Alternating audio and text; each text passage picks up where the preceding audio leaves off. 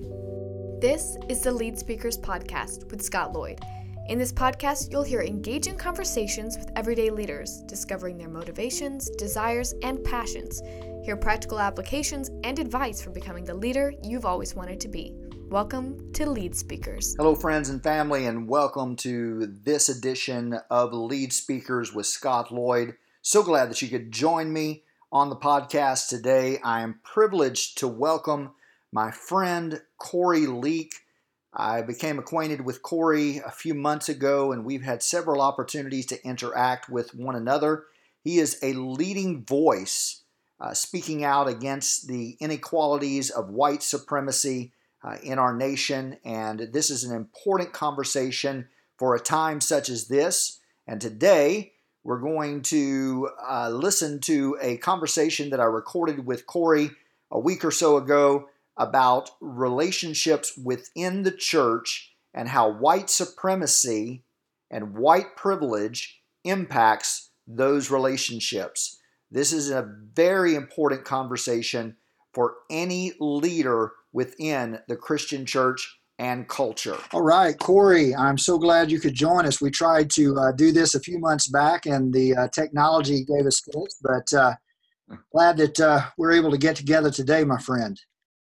I'm so glad to be here, man. Good, good to be talking to you. I look forward to our conversation.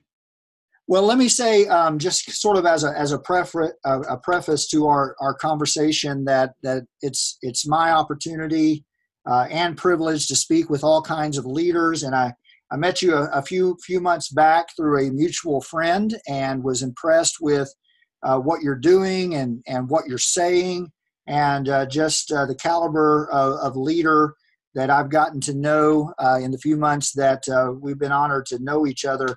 Um, but this morning, I um, I was reading uh, Austin Channing Brown in her book "I'm Still Here," and mm-hmm. uh, I was going through that chapter where she talks about being in school and sort of feeling like you know anytime there was a conversation about race or something like that, that she was the designated spokesperson. And um, you know, it, it occurred to me that a lot of times when I have these conversations, I, I just want to say at the, the, the preface, man, thank you for doing this. I know sometimes it, I can imagine um, that it must be exhausting uh, having white folks come to you uh, and having these kinds of conversations. But thank you for the work that you do. I, I appreciate it. Uh, and thank you for hanging in there with me. Oh man, thanks for having me. I, appreciate uh, the opportunity to have a conversation with you, man. When I met you, I, I, had a mutual feeling of respect and and wanting to you know to have these kinds of conversations with you. You seem to be really thoughtful about them, so it's it's an honor to be here. Well, speaking of what you do, um, why don't you kind of um, tell our audience uh, a little bit about yourself? I know that you're involved uh, in social justice related issues and talk a little bit about what you're doing and and how you got there. So I moved out here to work at a, a pretty large evangelical church, and in the process of working there, I was overseeing the weekend experience. Basically, um, um, my background in in church work has been singing and worship leading, um, and I found that there was a space for me in the Western evangelical expressions of, of Christian faith because of the you know sort of the trend towards wanting churches wanting to be diverse um, wanting to have diversity on their church staffs wanting to have diversity in their weekend experiences and their expressions of their um, church services. And so i was at this church and i was you know reaping the benefits of, of having darker skin but also being able to interact with white folks in a way that there was a mutual sense of understanding of what we're saying in our language and humor and and, and culture and and then in um, 2016 um, there was the back-to-back uh, murders of Alton Sterling and Philando Castile mm-hmm. and from that from that moment moving forward my social media presence became very outspoken regarding issues of race in America and racism, and of course, with the election of the president uh, later that year, um, there, the it's like the race conversation just escalated and has continued to do so. And I found myself uh, with some dissonance between what I thought was important about expressions of faith in the real world and what the church I was working at thought was important and ultimately wound up leaving there. Um, more or less being asked to leave actually. and um, then, you know, I just sort of went full on into um, blogging, writing. Um, a couple years after that, started a podcast. I've been doing live weekend um, service, quote unquote, services that I call uh, existential Sundays that are that are specifically designed for people that have been through or going through their own deconstruction and decolonization process, whether people are deconstructing their faith or deconstructing their ideas about race and, and, uh, and what it means to be human and certainly what it means to be American. So I've been just sort of trying to guide people through that process and, and help people identify what they think and what they believe. And um, interestingly enough, today, I, it, it's kind of something I fell into that I just started asking questions on Facebook, and I'd find that all of these people were commenting, and they thought the questions were so provocative, and I honestly didn't think anything of them. So I asked one today. I asked I asked the question um, if if it, if an injustice triggers anger, um, is it is the issue anger or the injustice? I thought that was a pretty rhetorical question that wouldn't really elicit much conversation. Last I looked, there's probably 80 comments of people just chiming in on those sorts of things. And so, what I think that does is that allows us as human beings to process our own beliefs and our own thoughts, but also to see what they look like up against someone else's thoughts and beliefs. And somewhere in there is is a tension that I think is good. That oftentimes uh, religious space will avoid tension. It's like we want to solve problems. We want to give answers. We don't want to create uh, a place for people to be uncomfortable or have to wrestle with some of the deep rooted um, beliefs that they've had. And, and so I, I, I, I think that's important and necessary. So I try to try to facilitate that in any way I can.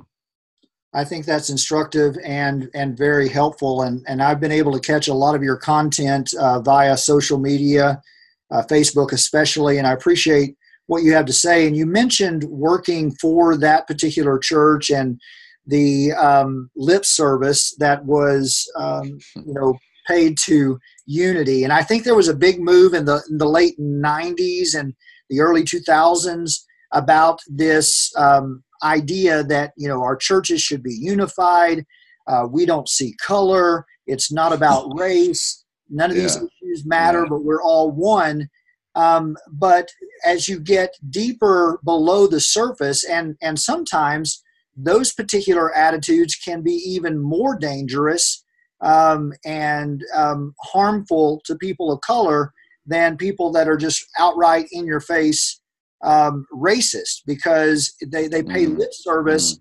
But, but anytime you try to address those issues, um, all of the anger uh, comes to the surface. And your question was interesting today because um, you know the bible says a lot about anger and it says it talks about appropriate anger and then anger that swerves into sin.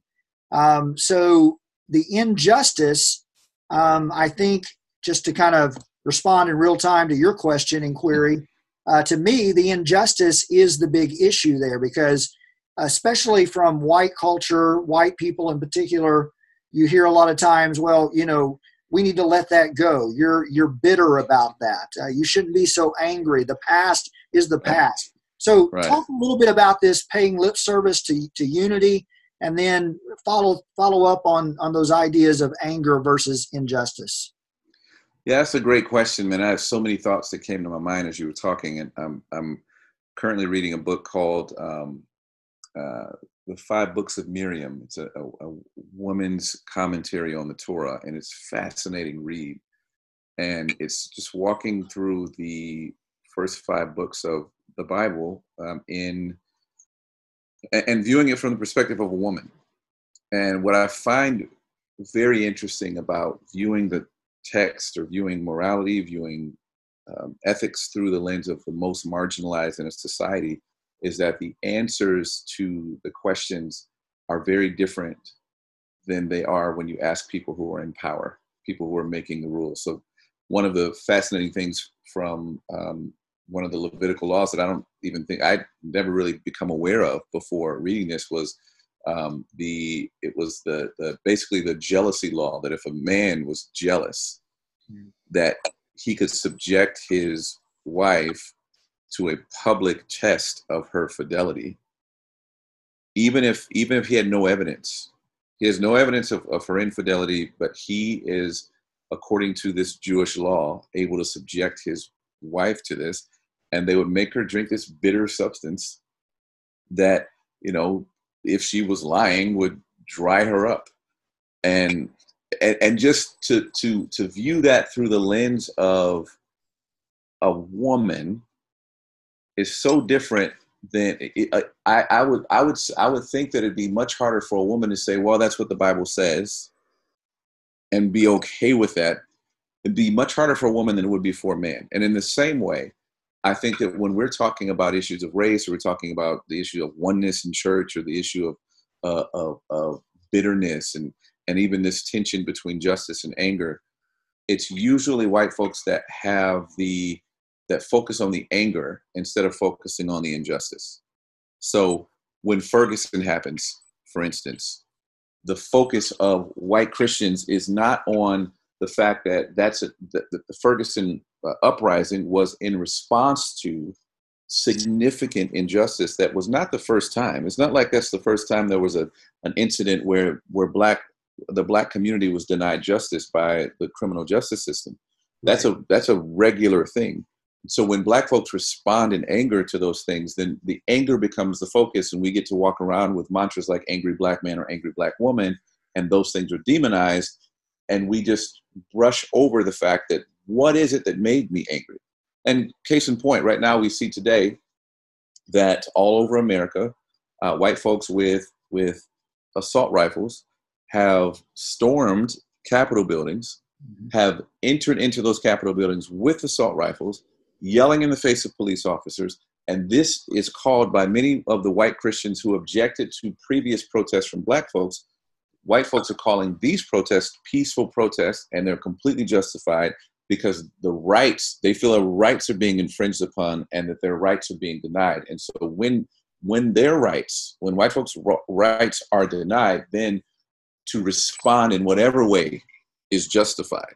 Mm-hmm. But any way that a black black person responds to injustice is demonized. And, and so I, I just I, I find that one of the things that I think is important for any person, but but certainly a, a person in America who who is uh, is white, is that there's so much to learn from marginalized people. God introduced God's self in Scripture with oppressed people, by oppressed people. You're talking about a Jewish Jewish people who knew what it was to have ancestors that were enslaved for 400 years. Well, who in America is more familiar with that story than Black folks are? So when Dr. James Cone says that God is Black, that totally resonates with me because I go, yeah. When you look at how God and then look at the uh, Jesus expressed Himself on the earth, consistently with the people who uh, no one would think that God would be associated with. That Jesus is at a well having a conversation not only with a woman, but with a woman who was a Samaritan. Right. To the absolute utter shock of, of his disciples. And so I think that there's this staring us in the face in scripture is that if you want to see or if you want to be a part of a divine encounter, usually that encounter begins within the proximity of some people who society has misused, mistreated, or somehow pushed aside, like the shepherds who were in Luke's narrative, the first people to hear uh, about the birth of the Messiah. So I think that that's a uh, there's something to us peeling back our own lens and going, who is it that is less privileged than me? I need to be having conversations with them about God. I need to be listening to what they have to say about God. And I know when we talk about these types of issues that they are all encompassing. I was um, communicating or responding to something this morning, and I was thinking it's as if everything in particular in our nation is connected to this idea that white is right. So, mm-hmm. whether you mm-hmm. look at the criminal justice system, whether you look at uh, education, whether you look at the economic system, it is hard to divorce anything in the United States of America from the fact that our economic foundation was built on the backs of black slaves, literally. Hmm. Uh, we robbed uh, black people of their culture, of their heritage, brought them to this nation against their will, built the economic foundation that gave us influence in the world and yeah. now we want to lift our hands and say well that was the past. We can't you know we can't about that. When we when we fail to realize that everything in our country that is happening now is built upon that foundation. Exactly. so it's it's it's huge right? It's a huge problem. But if you are talking to white evangelical leaders. I know that's a problematic term, so let's just say white church leaders. Uh-huh. People people that are white that are leading churches or parachurch organizations and maybe they're just getting started and they they really do want diversity. Where do they begin? How do they start?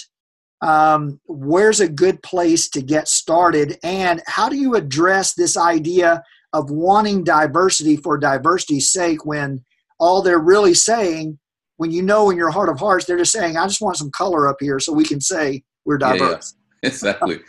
yeah, I mean, such great questions, man, and, and insights about America in the past and, and how how that's used to weaponize racism, really, to, to continue to oppress people who are raising their voices about the things that are still happening in our society that are as a result of things that were set in place many, many years ago. Uh, but to answer your question about diversity and, and, and how a church leader could go about it, there's so much that comes in my brain when, I, when you ask that question. The first thing that comes to mind is that I think that any pastor or leader um, within the Christian space that is talking about diversity has to wrestle with the theology um, that in that that informs the way they view ethnicity. Um, they there there has to begin it has to be something that is is deeply formative and meaningful to the leader the, of the organization, to the lead pastor, to whoever's in charge. There has to be a, a deeply formed conviction that says we cannot move forward with um, this the the work of of God's kingdom without it being diverse from a leadership perspective. And, and without us having a, a, diverse and inclusive environment. And i think that you know and diversity and inclusion goes so, so goes beyond race. You're, you're, talking race you're talking um, sexual orientation you're talking gender identification. You're talking one that is often overlooked. You're talking about disabled people. Uh, and and when you look at churches across america certainly the ones that are um, getting the hashtags and the quotes on Twitter, these are I've I've never seen a a pastor at a conference in a wheelchair be the keynote speaker. And so there is something to be wrestled with in our in in the Christian Western Christian expressions of faith that, that we are putting people up front who fit a certain narrative, who fit a certain mold. And we are uh, with, but and what we're saying when we do that is that this is the default. This is what, th- this is who you should trust to instruct you about God. And so I think if we're ever going to de- deconstruct that, we have to be asking ourselves as leaders, like, who have I made, who have I made space for in this culture that I've created, in this leadership culture that I've created, in the in what I consider the the standards for behavior, because those standards for behavior also have cultural undertones to them. So who have I made space for? Have I made space for women in in in how in how leadership is is handed out in the organization? Have I made space for people of color? Have I made space for handicapped people to lead, not just to be here and not just to be a face and not just to run a department, but to to be like leaders who who have been given the platform to speak where everyone listens, including the lead person. So I, I took a, a, course through Cornell University on diversity and inclusion, and it was really fascinating to hear the, the research that was done about how um, women and minorities are viewed in uh, corporate spaces. And you and I both know that in large evangelical Western churches that they're run just like corporate organizations. When, in fact, when I talk to a lot of my friends who work within those churches, they sound exactly like somebody. If I was talking to somebody who worked at Apple, there's there's really little to no difference in, in how they talk about their work and culture. Right. And it was interesting to hear that, for instance, if if a white person, a white male within an organization, um, is successful, that research shows that the people around that white male believe that that success is due to his skill, his ability. If that white male fails at a project or at, in a for through a, a in a quarter to meet whatever expectations there are, that that is due to some unlucky events beyond the control of that white male. Now, you put a woman or a person of color in that exact same scenario, and their success is viewed as some factors beyond their control. There's this idea of the tail, a tailwind success where you're successful based on events that were beyond your control that positioned you to be successful. But if that person fails, it is because of their lack of ability or skill. That is something that is woven throughout the understanding that Americans have about what it means to be successful, smart, intelligent, efficient.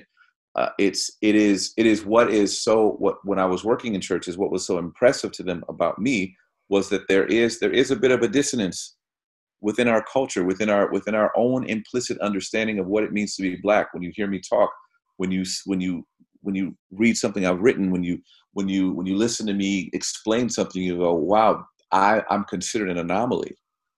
And so, second to second to the theology, the, the wrestling with the theological framework that affects whether or not we have diversity is for that leader to go through their own implicit bias, like uh, uh, some sort of test, some sort of evaluation, some sort of understanding and self-awareness of in what areas and in what ways am I biased, and in what ways uh, is my lens affected and in what ways am i treating people or, or the expectations i have of people marginalizing them to the point that they could never be successful within this organization? Because a lot lots of people have people of color on their staff but are they actually thriving and are actually successful? That all 100 100% depends on whether or not that senior leader if that senior leader is white is willing to do the hard work of internal self-awareness when it comes to bias and and their own ideas about race. And i really find it fascinating um, some of your thoughts there because i'm sure that you saw this in the church world. I've seen it in the church world and in the institutional world that people of color black people in particular in our culture are rewarded by white leaders and white culture on the basis of their ability to imitate proximity mm-hmm. to whiteness. In other mm-hmm. words, you, you just mm-hmm. mentioned it there, right? Your the, the way that you talked, the way that you were articulate, your ability to navigate white culture, you were considered an anomaly, right? You you you were easy to get along with. Um, yeah. So, but the moment, and I, I you, you raised the question of black women earlier, and I think they face this more than even black men in our society. Sure. Because sure. the moment the moment you um, accentuate black culture or you dare to disagree, um, you are seen as divisive, as angry. Um, Whereas your white counterparts would be, well, you know, you're just pushing back, you're questioning, you're you're asking good questions. And so, as long as you toed the line, so to speak, you were rewarded. Uh, but the moment you pushed back against that, then um, you know that everything fell apart. Um, I don't know if you've been watching the um, uh, the Last Dance uh, on ESPN. Mm-hmm. Yeah, uh, yeah. They, yeah. I watched one of the episodes last night, and they were talking about that particular time where Michael Jordan was uh, encouraged by his mother to support a black candidate in North mm-hmm. Carolina. And he mm-hmm. said, "Well, you know, Republicans buy shoes too," and he kind yeah, of yeah, yeah. took the easy way out. And and um, um, so, you know, you think about Michael Jordan, and that's what, you know, the, the documentary was pointing out that Michael Jordan never really got involved in those kinds of social justice issues. And so everyone pretty much liked him. Why? Because in a lot of ways, he was very close to emulating the white culture. And as yeah. long as he did that and did his job to entertain the masses on the basketball court, everyone liked him. But the moment, uh, you know, and we see this from athletes today, Colin Kaepernick comes to mind. The moment you deviate from doing your job uh, to entertain all of us white folks, well, you know, the president of the United States is, you know, get your ass back on the field or whatever. Exactly. Yeah. Well, and to that point, I mean, yeah. you know, it, it's so interesting that you just said that because there is there's something about whiteness that um, has to have an, an absence of conflict or confrontation. Right. So when you talk about that proximity to whiteness, as long as a black person is not raising the issues that affect them, then there can be peace among us because for white folks, there is no issue that directly affects me. What what is what is the issue that directly affects me? Right now, the issue that directly affects white folks is the feeling that they can't move around as freely as they wanted to because of a virus. Yeah. But for black folks, the daily existence of a black person is to live under the um, residual effect of chattel slavery and, and Jim Crow laws of, of the 50s and 60s. And so for us, there is always something wrong. And what white folks love, at least in, in the evangelical spaces I've been in, mostly is when we don't raise those issues. And at case in point, you mentioned Colin Kaepernick, and I had the very uh, fortunate but strange set of circumstances where I actually got to meet and, and hang out with him for a couple of days. And we were in the gym because we have a mutual friend. We're in the gym working out. Of course, him and this other friend of mine are they of course far stronger than I am. I'm I'm just there just because you know I get to be there with some pro athletes. Right. And and walking around this gym, first of all, Colin Kaepernick's I'm six three. He's about six four, six five. I mean, he towers over me. He's got the giant afro picked out. So you you know this is Colin Kaepernick. Everyone in the gym is is enamored, and they're take. Some people are trying to take secret pictures, and people are coming up to him and talking to him. And one guy in particular said, um, "Have you gotten any offers yet?" This is a, I think this was like 2018 or something like that when he had been out of the league for a little while, and. And, and the guy and the guy basically told Colin, he said, "Hey, hang in there, keep working hard, and you'll get your chance." And Colin and I were talking after, and he said, they think they, he says that because he doesn't believe in racism. He doesn't understand that, the, that that there's racism, which is why I'm not in the league right now. Wow. And so to be in to be white in America is is to live this blissful existence where there isn't racism affecting you. So you can think that if Colin just works hard, he'll get another chance. Mm-hmm. You can think that if black people would work harder, that they would they would they would be able to have better housing and better schools and better health care and better jobs and better opportunities. You can think that there'd be less violence if black people just stopped shooting each other. If there wasn't black on black crime, there would be no issues. You can think all these things because you live this blissful existence that everything is fine. Where that has never been the case, ever, for black folks in this country. And even the black folks who've achieved success which is another, uh, to me, another form of white folks controlling the narrative on race conversations. Because we can talk about race when I invite you to talk about race. Yeah. But if I don't invite you to talk about race, I don't want to hear about your suffering. I don't want to hear about what's happening in your community. Those are things that, like, we have to be welcomed in to have those conversations. We have to have them the right way. We have to uh, get permission for those things. And, and I think that that's kind of where you find a lot of the pushback against you know black activists who try to maintain a sense of of christian faith it's hard it's become difficult over the last several years for, for black men and women to say, yeah, I'm a Christian because it's it, our experience is so policed. Corey Leak, uh, Existential with Corey Leak is the podcast that yes. you can find that anywhere you listen to podcasts. Yes, anywhere that you listen to podcasts, you can find that. And uh, I'm I just wrapped up season two. We'll be starting season three in June. Um, had some we've had some great guests. We've had Science Mike on the podcast, Andre Henry, Linda Sarsour has been on the podcast, Shane Claiborne, and for any of your guests that want to uh, know what kind of guests I've had, sometimes it's just myself, just sort of sharing my thoughts and processing things. But yet, wherever you listen to podcasts, existential is there. If someone wanted to reach out to you, maybe ask a question or support you, I know you have a Patreon page, things of that nature. I encourage mm-hmm. everybody to do that. Um, what's the best way to to contact you? Probably the best way would be uh, any of my social media channels at this point uh, is, a, is a way to access me. You can, I'm on Facebook, it's Corey Leak.